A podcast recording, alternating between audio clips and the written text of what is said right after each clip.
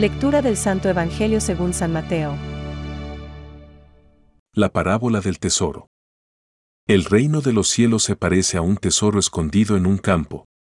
Un hombre lo encuentra, lo vuelve a esconder, y lleno de alegría, vende todo lo que posee y compra el campo. El reino de los cielos se parece también a un negociante que se dedicaba a buscar perlas finas.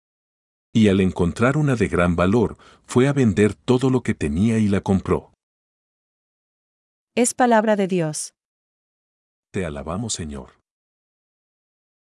Reflexión. Vende todo lo que tiene y compra el campo. Hoy, Mateo pone ante nuestra consideración dos parábolas sobre el reino de los cielos.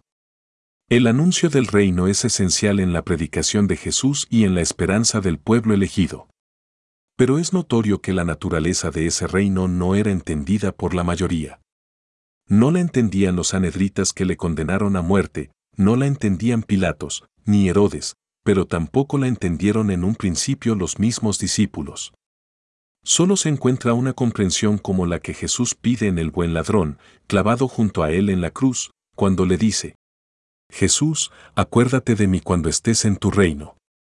Ambos habían sido acusados como malhechores y estaban a punto de morir. Pero, por un motivo que desconocemos, el buen ladrón reconoce a Jesús como rey de un reino que vendrá después de aquella terrible muerte. Solo podía ser un reino espiritual. Jesús, en su primera predicación, habla del reino como de un tesoro escondido cuyo hallazgo causa alegría y estimula a la compra del campo para poder gozar de él para siempre. Por la alegría que le da, va, vende todo lo que tiene y compra el campo aquel. Pero, al mismo tiempo, alcanzar el reino requiere buscarlo con interés y esfuerzo, hasta el punto de vender todo lo que uno posee. Al encontrar una perla de gran valor, va, vende todo lo que tiene y la compra.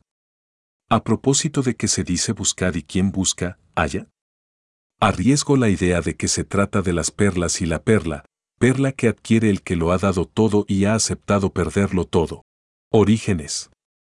El reino es paz, amor, justicia y libertad. Alcanzarlo es, a la vez, don de Dios y responsabilidad humana.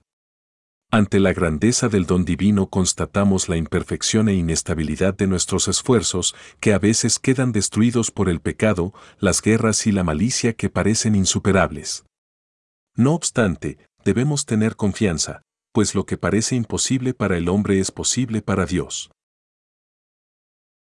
Pensamientos para el Evangelio de hoy.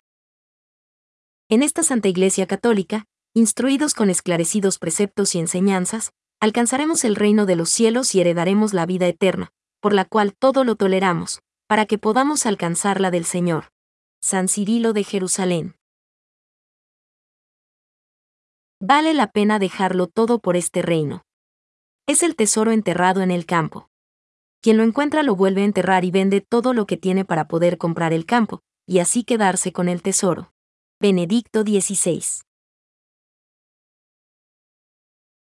Este tesoro la buena nueva recibido de los apóstoles ha sido guardado fielmente por sus sucesores. Todos los fieles de Cristo son llamados a transmitirlo de generación en generación, anunciando la fe, viviéndola en la comunión fraterna y celebrándola en la liturgia y en la oración. Catecismo de la Iglesia Católica, número 3.